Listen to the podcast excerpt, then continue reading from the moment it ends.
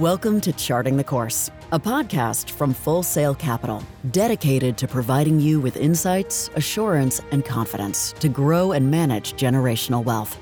Full Sail Capital is a fiduciary registered investment advisor managing more than $1.5 billion with a focus on integrity, competency, and transparency. Hey, welcome back. Thanks for joining me today. Before we get to today's episode, I wanted to spend just a few minutes providing a couple updates. The first update being Dexter Wise, podcast host, investment analyst here at Full Sail Capital, was offered and accepted a position to become a chief investment officer for another investment firm here in Oklahoma City. We wish him all the best. Dexter, thank you for everything you did for us. Thank you for the, all the help you did here on the podcast. We really, really appreciate the time that you gave us here at Full Sail. We know that everything you learned here is going to serve you well as you make this next step in your career. We'll miss you, but we wish you all the best. Good luck and do well, my friend. So, with that being said, yours truly will begin serving as primary podcast host, but my goal is always going to be that we bring in good quality guests and I ask questions and then sit back and let them talk. So, Again, if you have any comments, any suggestions, any critiques, please let me know. I, would love to continue to refine this podcast. I'd love to continue to push out content that is meaningful and high quality. So let me know. And uh, again, I, I really appreciate everybody that's that's been following along the journey so far. Let's look ahead. Today, we're going to kind of put a bow on what I'll call season one of charting the course. We've got you know a good batch of episodes under our belt we learned a lot. We had some incredible guests on. I want to thank every single person again that has come on this podcast, has taken time out of their day to spend with us. We really, really appreciate it. We've received some really good feedback. We've had people across the country uh, that are listening to this thing. And uh, our goal is to continue to grow it, continue to grow the audience, continue to bring on entertaining, informative guests, and push out high quality content. So, looking ahead, you can continue to expect to see our Squared Away episodes. That's where we're going to bring in Zach, our chief investment officer. We're going to take a step back from all the market news. We're going to hit pause and we're going to sit down and really discuss what is going on Let's make some sense of it. Is this something we should be worried about? Is this something we should be cautious about? Is this something that really doesn't impact us at all? So, those squared away episodes are going to continue to be important. They're going to continue to be that relevant, top of mind content. We're going to continue to bring in guests that we feel like are entertaining, guests that we feel like are informative, that have an incredible story to tell. We've got a couple coming up. One is going to be an interview with a gentleman at PIMCO. We're going to dive into kind of this short term cash issue with rates and inflation. Another one coming up, we're going to sit down with a firm that has a philanthropic focus and they work with personal and family foundations. They work with donor advised funds and families that are looking to give away money during their lifetime and after those are just a couple things we have lined up. Two other series we're going to begin rolling out. One's going to be an entrepreneur series, which is exactly what it sounds like. We're going to sit down and have these entrepreneurs tell their stories, which are just going to be incredible. Some of the names we've started to think about and reach out to. So, an entrepreneur series, and then a real estate series that we're going to begin to focus on where we can bring in various real estate industry experts from a manager to a broker to an investor. We're going to sit down with them and listen to kind of all sides of that, what it looks like. We get so many questions around real estate, buying a rent house, investing in a commercial project, investing in private real estate through a private equity. So we're going to dive into all that and have conversations around that. So those are just a couple of things coming up. I'm really excited about them. I hope you are too. Again, please let me know if you have any ideas or feedback for me. I'd love to hear it. Well, today we've got an interesting topic. We're going to hit on estate planning. And before you turn me off or mute me or skip to the next one, just bear with me. This is definitely a topic that people like to avoid. This is something that is not on the top of anybody's to do list, but it's something that we feel very passionate about and we feel is important to, to talk about. I've asked David Stanley and, and Scott Cravens, two of our advisors and, and two of the partners here at Full Sail Capital to join me. They both have experience and expertise in this field. So they're going to really be able to what I hope is is convey the importance of estate planning, the importance of having a team and and why it's you really shouldn't avoid it and how costly it can be. So bear with us. It's a fun conversation. I really appreciate these guys joining me. Without further ado, we'll, we'll get to our conversation. David and Scott, thank you both for joining me today. I said it in the intro, but I asked you to specifically to sit down with me and discuss this estate planning topic because you both have individual and unique experiences in this field and I think can really lend some advice and insight into uh, this area. So, again, thanks for joining me. Let's spend a little bit of time here talking about your background, the knowledge you have, how you gained it. So, David, we'll start with you, and then Scott, I'll have you chime in as well. I've been in this business for a little over 32 years. It all started for me. My father, when I was in high school, started running a trust department. And I worked for him in the summertime. And I just, I watched him helping people and I, I saw his passion for it. I knew he loved it. And I, I got the same, bitten with the same bug. So I actually started my career right out of college in a trust department in Amarillo, Texas for a fantastic bank. Amarillo National Bank. I don't know if we want to say that here, but they're a fantastic bank, and I, I, loved working there for the 16 years I did, and I learned everything I knew about. I know that I built off of now in in the way of estate planning, working with clients, helping them create, and then ultimately, at their death, manage for them those various estate plans, and watched very good ones be built and sure. and take and administered, and I saw some that weren't so good. Sure. Sure. Scott, what about you? Well, uh, David certainly got a lot more practical experience than I did. My, my experience started out practical. I mean, my first experience with a trust was realizing that I was the beneficiary of one and figuring out how to navigate that and what it meant and what I was supposed to do and what I wasn't supposed to do. But then, of course, you know, I studied it more technically, right? When I was in law school, I mean, you that's one of the things that you learn about, right. you study and you understand. So I developed an understanding there for how estate plans work and are constructed and, you know, all the legalese behind all that. And then through my career, it started out with, you know, a little over 10 years of service in the trust business and the business where, you know, David really learned it and has spent a couple more decades than me there. But I saw for 10 years, I watched clients handle it, prepare it. We advised on them, served as corporate trustee, and saw countless lawyers prepare them correctly, incorrectly, uh, well and poorly. So uh, I, feel like I've got a pretty well rounded experience there over the last 15 years. Awesome. Yeah, I couldn't agree more. Thank you both again for the time. Let's first of all, let's define estate planning, if you will. What what is it? What does it entail? What goes into it? I think people make it more complicated than what it is. There's a lot of crazy terms like IDGT and Crummey and revocable and defective. and yeah, yeah, mm, intentionally defect. Yeah. yeah. I mean, but the the truth is at its core, what it is is establishing a plan for execution on someone's assets after their death. That's what it is. And who's going to be responsible for what, who gets to benefit from it, and what are the conditions of it. I mean, I think it's really about getting people to be thoughtful about what happens to their stuff and their families in their absence. And I think really what you see is the reason why so many people either don't do an estate plan or they're continually putting it off into the future. Who really wants to talk about death? Not a lot of people, but I will tell you if you want your assets to pass, which uh, you worked really hard to, to make that money, to generate that wealth, you want your assets to pass the way you want it to pass, not the way the government wants it to pass. And I've seen that happen several times when people die intestate, millions of dollars in their estate and they let the government decide how it's distributed out. And one of the things that's so hard about that is there's so many factors when you are in a probate situation, um, or worse, an intestacy situation, where you know y- your assets really don't have a decision maker, someone who truly feels empowered and is educated in advance about those assets. I mean, that's really a well constructed estate plan is not only legally well constructed, it's also practically well constructed yes. in that the people who are going to make decisions are knowledgeable and prepared to make them and execute on them in the event that they're called to do so. And that is why I think it's so important to have, after you've had an estate plan drafted,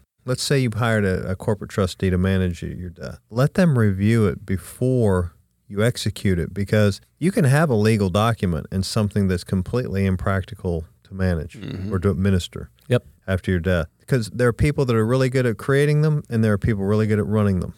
You need to have that team around you while you do it. Well, and I think one of the questions that we get asked a lot by prospective clients is help me understand what your role is in the estate planning process. Like, I, I mean, right. Because because we tell them we're, we're not going to draft your estate plan. That's not why we're here. Even though I'm an attorney, we have other attorneys in the office. That's not what we do all day. But our job is to give them one of the greatest advantages we bring to clients is the spectrum of experience we've seen not only in our own careers, but things we've seen across all of our clients and how they've done things. And we can bring to bear that knowledge for them on a practical basis yep. for how their estate plan could better be constructed, practically speaking. Okay, so I want to come back to a couple different things you both brought up, but let's back up. I want you to do two things. Define intestate real quick. It's just dying without a will. Dying without a will. Mm-hmm. And each state has a set of intestacy laws that dictate how assets are administered and distributed in the event that you die without a will or an estate plan. Yeah, yeah. Right. So state by state, it matters on who's preparing these. They need to have an understanding of the laws in that state. So, Correct. okay, thank you. Yeah, yeah, every state has a different trust and probate code. Mm-hmm. And, and some, David, some you've, are similar, but but you've mo- talked about Texas in the past, and oh, we'll, Oh, yeah. we, we, we'll touch on that in a little bit, but I think that that difference is unique. So don't forget that. Why is this a topic? And David, I think you kind of hit on it, but why is this a topic that automatically people want to avoid, create size, they get bored, or they just avoid it altogether? What What is it about estate planning that think- causes that? I think it goes back to you, you have to face your own mortality when you start an estate plan. You have to face it. And I, I will tell you, I don't know where it ranks on people's list, but I, I think fear of death is pretty high on most people's list. And but I will tell you, if they if they can get in there and face it, wealth being created. I think there are so many people when they see somebody who's really wealthy, especially sometimes the kids, they have no respect for what it took to create that wealth. And the people that are creating the wealth need to have the respect for themselves of what what's been done and or what's been given to them because it may just be them creating an, an estate plan for for their next generation from what was given to them. And they need to respect that by making sure it passes exactly the way they want it to happen and the most tax efficient manner that it can pass. And and aside from the not wanting to confront your own death or have a conversation about it, the other thing that I see, particularly from younger clients, is it's kind of daunting to take a break from your running your business or your day-to-day business activities and go spend three hours with an attorney and answer all the questions and you know then come back and meet again and then review copies of it. And mm-hmm. it just it's a lot of work and people don't want to stop and do that. So they they just kind of punt it. It's not inexpensive if it's done correctly either. So yeah there's a cost associated with it a cost that is well worth totally well yeah, worth it. yeah, that's a cost versus value discussion. Let's talk about that real quick about the cost. Everybody's is going to vary based on the complexity of it, and we're going to get into when it gets complex when you need to step that up. In your opinion, there's really no reason for somebody to avoid setting up an estate plan because of the cost. It's probably going to be appropriate based on their assets or age for whatever they're going to pay. And, and again, a team like ours is going to make sure they're not overpaying. Well, yeah, and I- I mean the best way to look at that is cost versus value.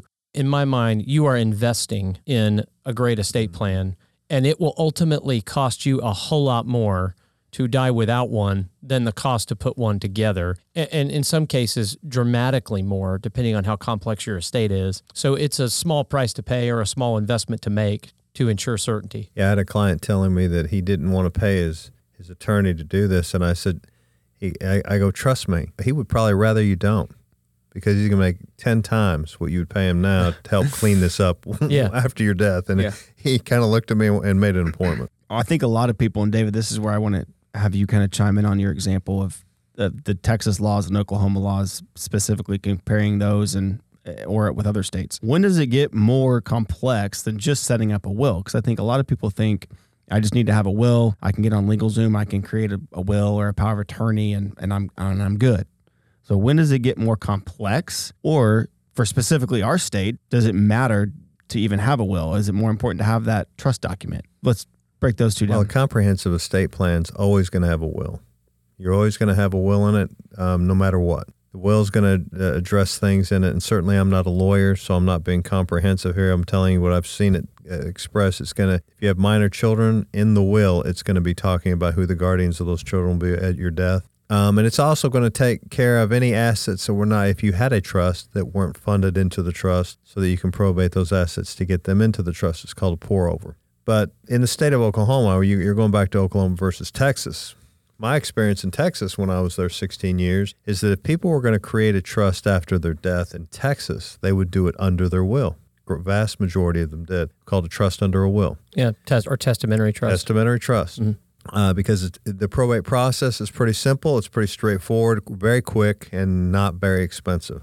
That was my experience there. And a lot of people did that in that state. Oklahoma, it, it's pretty hard pressed if you have even just um, an average amount of assets in this state, uh, it's it's probably a good thing to have a, a, a trust. Sure. Going to probably pay just about as much money to have a, a good trust created as you would have a good will created. Okay. And you're not going to have to deal with the probate process here, which can be more arduous and a little more expensive. Another reason to have a trust is if you have assets outside of our state, real property outside of our state. Yep. You want to avoid having to do a probate in that state, which is called an ancillary probate. You want to avoid that at all costs. And you can't and the only way you can really do that is to have that property inside your trust. And we've got clients across 21, 22 states now. So I know we're having conversations about this. I just think the example between Oklahoma and Texas is important to realize. It could be Florida and Georgia. It's just Right. the differences in those laws and having an Well, understanding. and you there. just really want to worry about the state you're going to create the document in, right? Mm-hmm.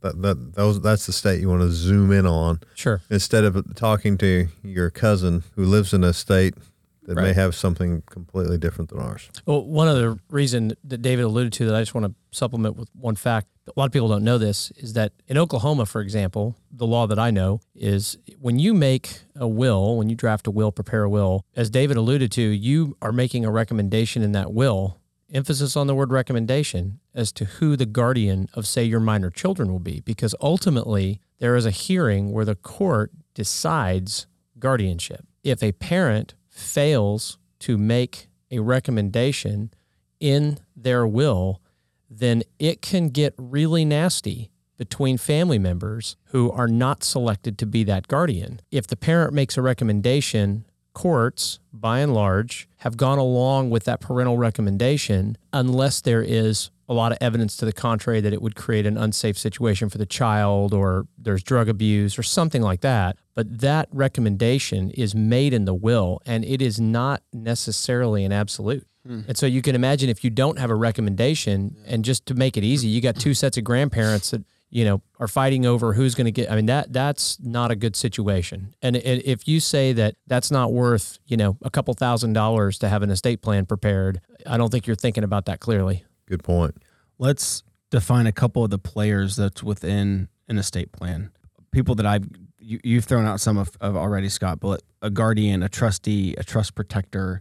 Kind of define some of those roles here so people understand. Corporate trustee is another one. Let's define a couple of those and the players and which one's important. I think the corporate trustee and trustee part, David, you have spoken to that in the past. Scott, you were just talking about the guardians and how a guardian's not a trustee and, and so on and so forth. So, any advice or insight on, on the players within a estate so, plan? so a corporate trustee is just going to be a professional fiduciary, professional trustee. Uh, a lot of them are housed in banks, but there are independent trustees as well, trust companies. They are in the business of managing all forms of trust. And when you're creating your estate plan, you have a you have a choice. Do I want to name my children? Do I want to name a close friend as my successor trustee, or do I want to name a corporate trustee? And I will tell you, I ask the same thing to everybody who's creating an estate plan when they start talking about wanting to name their children.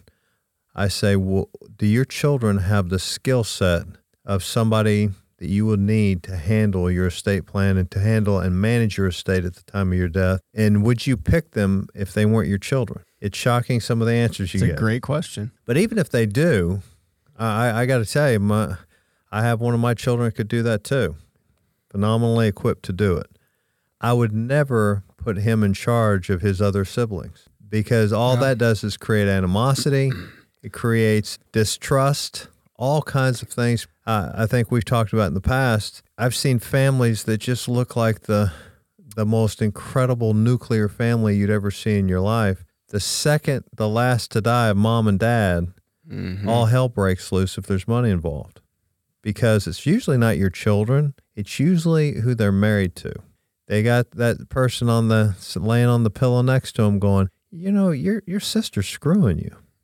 She's a trustee, better to name a corporate trustee, someone to come in, be that middle person, mm-hmm. be that professional at managing those assets too, and someone you can be assured of that's going to follow through with the wishes that you laid out in your estate plan. In addition to that, I just add that you know there's little things too that the average individual trustee is never going to be prepared to administer. Trust accounting is very complicated. Deciding on investments for people that are income beneficiaries and people that are remaindermen gets incredibly complicated. Yep. You can step in it a lot of different ways there and create liability for yourself. It's important to remember that Full Sail does not have the capacity to serve as a corporate trustee. David and I have both worked at firms where we did have that authority, and I can tell you, I continue to recommend to anyone that I talk to to utilize, find, and secure the services of a corporate trustee Yes. and not rely on Uncle Ned or anybody else to serve in that role for your family. And again, their job, they're not technically drafting the document. They're just reading the document and applying Yeah. what's inside of it. If I'm going to give you a technical answer, the trustee is the legal owner. They are the person who has authority to act as they as the grantor did after their death. So they have the, the right to control and decide on assets in the administration of the trust. That's the trustee's job. And you'll hear people say, well, you know, I'm going to pay a corporate trust- trustee all this money, but I can tell you, if you name one of your children trustee, they're going to have to call a lawyer, an accountant Oh yeah. every day versus a corporate trustee. That is that is their job. That is their profession. What they do every day in the normal course of just doing business, an individual is going to have to call somebody for help. A lot more expensive. Yep. And I think one of the big misconceptions is the corporate trustee all of a sudden takes on this ownership role and controls everything, where that's really not the case. You can, you can put in wording within the document that says, you know, maybe my son can hire or fire that corporate trustee if they begin deviating from the plan. Correct? Yeah, look, the master of the of the offer in a contract situation is the offeror. The master of the trust agreement is the grantor or the trustor, the person who creates it. And you can outline all kinds of provisions that act as checks and balances on the trustee. You mentioned trust protector. That's one way to do it. You can create it where a majority or a supermajority of the income beneficiaries can remove and replace a trustee. There's a lot of ways to provide a check and balance on a corporate trustee, which again, I would tell people that they should do that. Every, everybody should have a check and balance. It's a healthy thing to have that. Yes. Agreed. We've talked about it getting more complex. We've kind of defined that. When do I move from, let's just use the example we've already kind of talked about, just having a will to, is there an asset size? Is there an age? Is there a career stage where we highly, highly recommend you have a trust plan in place? Yeah. If you own a home and you have children, you should have a trust. If I counted the number of times somebody has said to me, I don't have enough assets to have a trust, it'd be a big number. I would say I hear that more than anything else. Mm. And immediately, I just can't help myself. Immediately, client or not, I say, you're thinking about that the wrong way. It's not about an asset size, it's about ensuring a seamless distribution and conclusion of your estate that is for your family's benefit. And if you have kids, you need to be thinking about that. And if you own a home, you know you've got an asset that's going to have to be administered by somebody, probably to sell, to cre- you know, to create liquidity to distribute out in accordance with the trust. But those would be the two triggering conditions where I'm I'm like the minute those two things are true, you need an estate plan. Absolutely. Let's talk about the people that should be involved. We've kind of defined our role, but let's elaborate a little bit. Let's talk about specifically the role we play as wealth management advisors, specifically the team approach we take and how we think they should have a team around them. But who else should be involved? What's our role? What's the lawyer's role? What's the accountant's role? So everyone should have. um, Once you start getting significant or, or, or on the road to significant assets, everyone should have a good CPA and relationship with an attorney and have a wealth management professional helping them. That's your team, and that's the team at once every year for or once every three years, depending on the complexity of your of your assets. That's the team that should be getting together with you and around you to make sure that all the components, tax, legal, um, investment advice, it's all working in concert to help you get to where you want to go while you're alive, to get to where you want your children to go as they come up and become productive adults, and ultimately what your legacy, what you want your legacy to be with your assets. Yes. And so you've got the attorney whose role it is to prepare the estate plan. You have the CPA who's there to advise the client on best practices in terms of discussing whether you have estate taxes, steps you should, you might be able to take to avoid some of those estate taxes, good tax planning for the creation of these. I mean, there's a lot of roles they play. The investment advisor's role, if done correctly, is to provide practical knowledge. I alluded to that earlier about the spectrum, right? We see all these clients at all these different levels of wealth and how they handle their estate. We can provide perspective on what other people have done that are similarly situated. We can provide perspective of things we've seen other attorneys do uh, that may help the attorney that's providing services to the client at hand uh, refine the estate plan a little bit differently or better. So that's the role that we really play. And I know we're going to talk about this a little bit more, but those are three separate and distinct roles and there's reasons that they should be separate and distinct but those are the people that are that are there. And i would tell you if anyone tells you you need to get rid of one of those components so that they can do that for you as well that's the person you need to get rid of.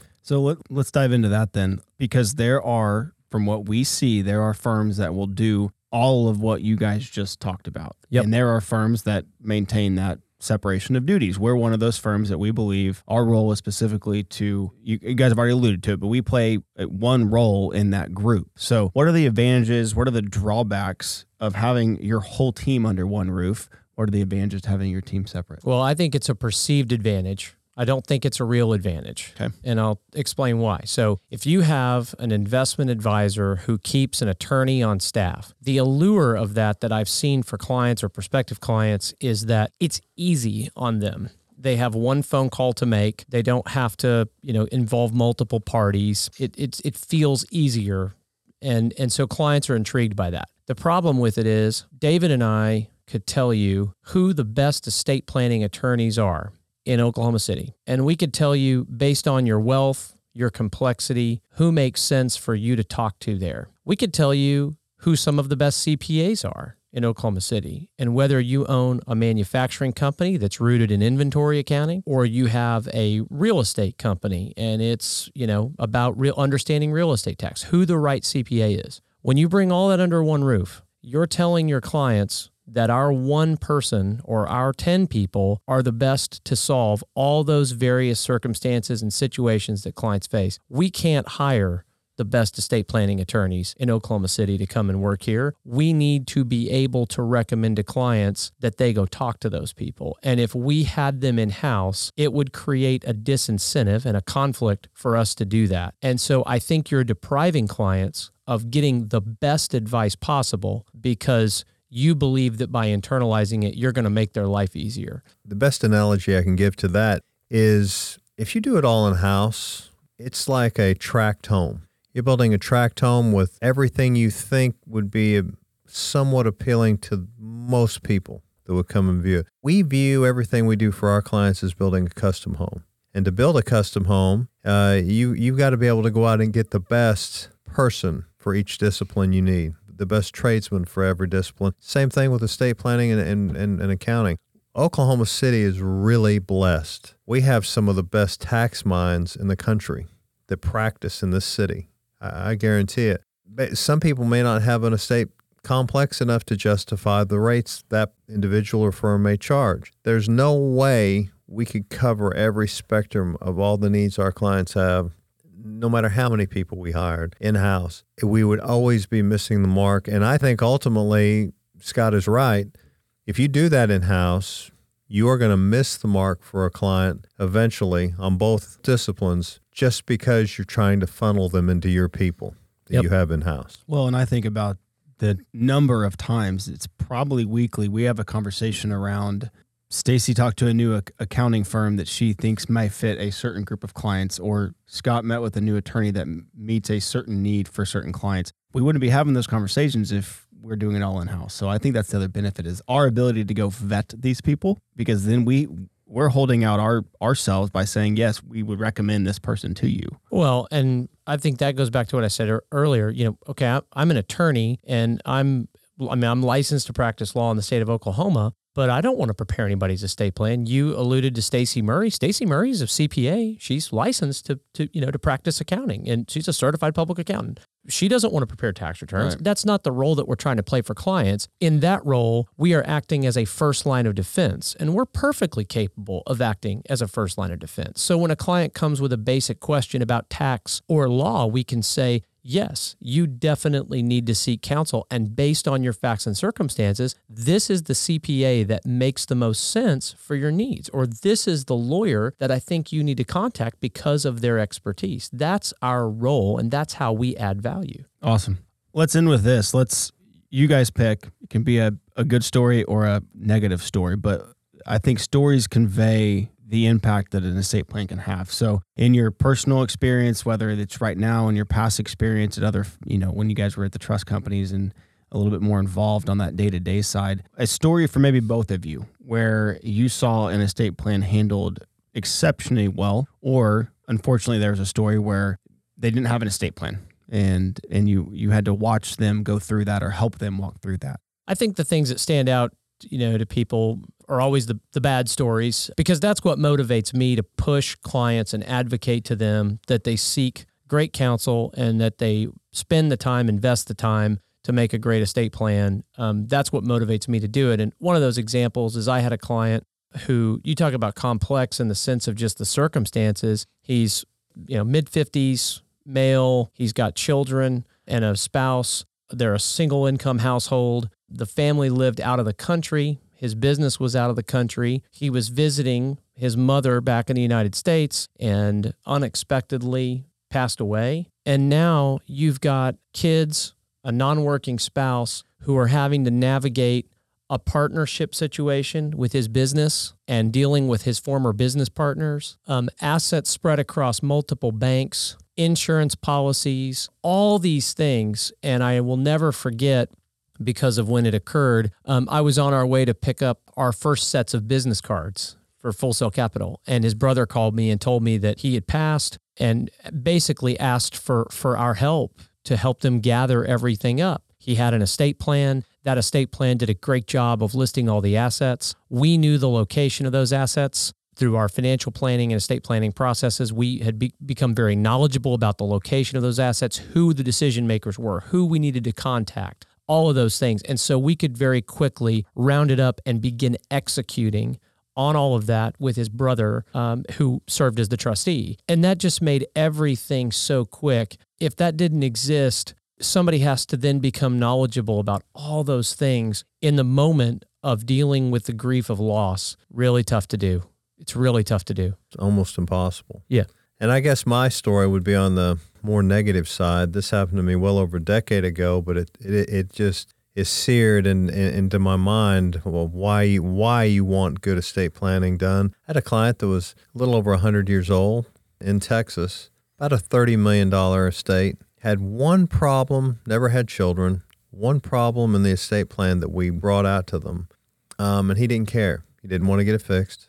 Uh, he hated lawyers, and he goes, I'm not going to be here. Who cares? But had worked a lifetime to create this wealth. Ends up dying without really going into the nuts and bolts of what went wrong. He ended up giving most of his estate to someone who was more than 37 and a half years younger than him, which triggered the generation skipping tax. Not only do you have estate tax on top of that, long story short, when we added up all the taxes he owed, along with penalties and and interest over some gifting he had done in previous years. We were looking at around a $15 million ultimate tax to the government of that. Wow. So literally half his estate just went away uh, overnight, and we could have avoided all, almost all of it.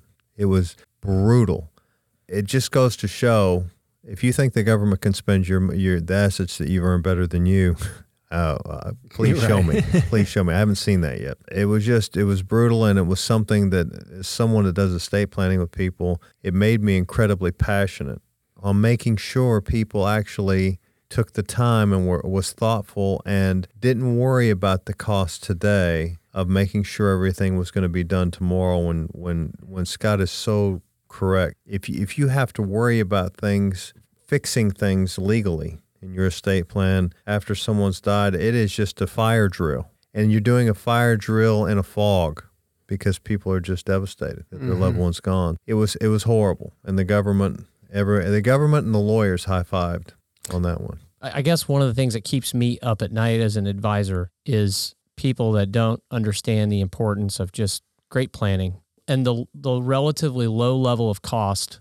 that it is to bring great planning to bear in the event something happens, it protects your family. And I would struggle if if I have clients that something happens to them and I didn't do enough to help them be prepared. That would bother me. So I nag clients about estate planning. We talk about it at their yep. meetings, and and it's it's just because I know what an easy problem it is to to find a solve for. And as David said, we've in addition to great tax minds, we have fantastic. There's a plethora of estate planning attorneys at all levels that can give great counsel and service to clients right yes. here in Oklahoma City. And yes. it it's easy. Well, listen, guys, I really appreciate the time. If you have any final thoughts or or comments, let me know. I, I, think we got across what I wanted to convey to our listeners, which is this is an important topic. We don't want to avoid it. We try to bring it up as much as we possibly can, but it is something that gets brushed under the rug. So as we close out, any any final thoughts, comments, advice? I would just say if you're a client of ours and you have any questions, reach out to us, please. And if you're not, reach out to your team.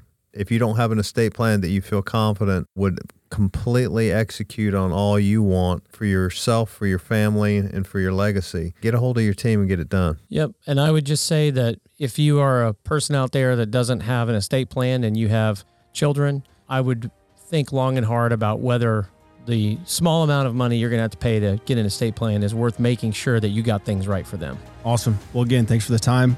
We'll talk again soon. If you enjoyed today's conversation, please review and subscribe through your preferred podcast platform. Have a great week.